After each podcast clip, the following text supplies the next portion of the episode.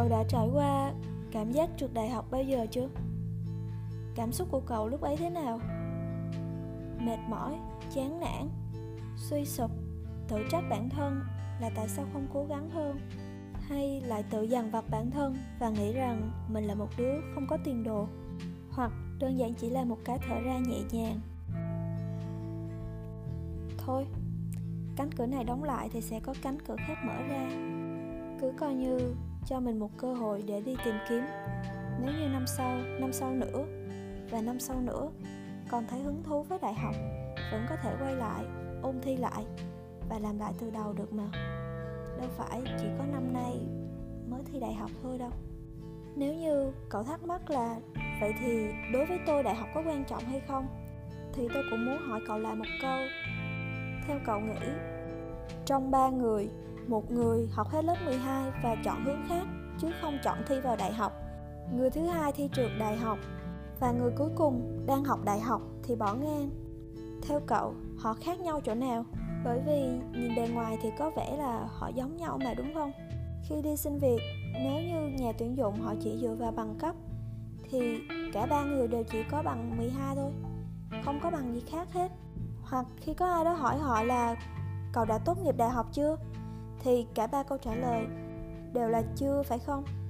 Vậy điều gì đánh giá giá trị và năng lực của một con người? Theo tôi thì đó là niềm tin và ý chí ấy. được gọi chung là nỗ lực từ bên trong của cậu ấy. Đại học nó giống như là một phép thử. Sự nỗ lực vượt qua chướng ngại để hoàn thành mục tiêu. Việc học đại học nó cũng giống như là công việc sau này của cậu thôi.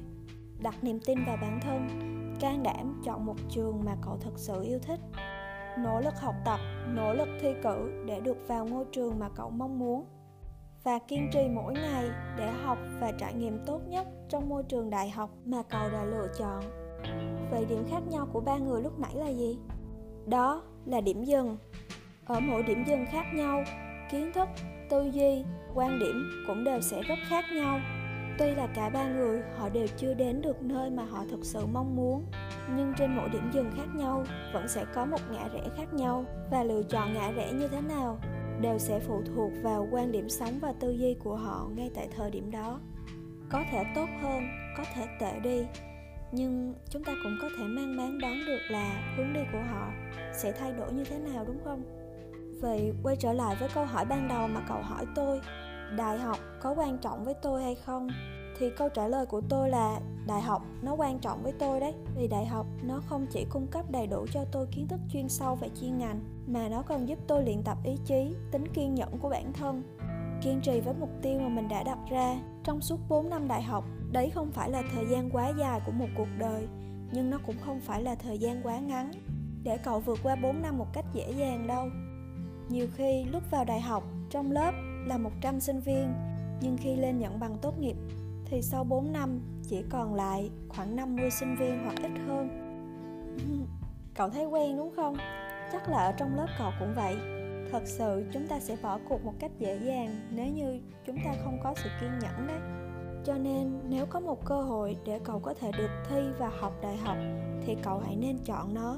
Hãy cố gắng học bằng mọi giá vì nó là thước đo chuẩn nhất, cơ bản nhất. Người ngoài có thể nhìn vào và đánh giá về cậu đấy ý tớ là, đánh giá về ý chí của cậu, nói như vậy không phải có nghĩa là cậu chỉ vào đại học học đại học, vì sự lựa chọn, đánh giá và quan điểm của người khác đâu nha. Đại học nó chỉ đem lại cho cậu kiến thức, nó không đem lại cho cậu cảm xúc đâu. Nên nếu cậu cố gắng theo ý người khác, học một ngành mà cậu không yêu thích, thì sau này dù cho có cầm tấm bằng đại học xuất sắc trên tay, nó cũng chẳng có ý nghĩa gì, vì đó sẽ chẳng phải là ngành mà cậu theo đuổi và gắn bó lâu dài sau này cho nên giống như lần trước tớ đã nói, cậu phải theo đuổi thứ mà cậu thật sự yêu thích thì mới không mệt mỏi. Mà nếu có mệt mỏi thì cũng sẽ không dễ dàng gục ngã chỉ cần là ngành mà cậu thật sự yêu thích, nếu cậu trượt đại học, cậu vẫn có thể ôn thi lại vào những năm sau. Hoặc nếu trong trường hợp bất đắc dĩ không thể vào đại học, vẫn sẽ có những bậc học khác, những cách học khác. Cậu vẫn có thể vừa làm vừa học, chỉ cần bản thân cậu muốn học hỏi, sẽ không bao giờ thiếu cách để có thể phát triển bản thân. Tóm lại, cậu à nếu còn có thể, xin đừng từ bỏ bất cứ sự nỗ lực nào của bản thân. Dù chậm, dù vất vả, cũng xin hãy kiên trì để đến đích. Dù là học tập hay công việc sau này, và cả khi cậu yêu ai đó, nếu còn ý nghĩa để phấn đấu, thì xin đừng từ bỏ một cách dễ dàng. Nghe xong những lời này rồi thì hãy để tâm trạng của cậu thoải mái và ngủ thật ngon nha. Yêu cậu hẹn gặp cậu lần sau. thank you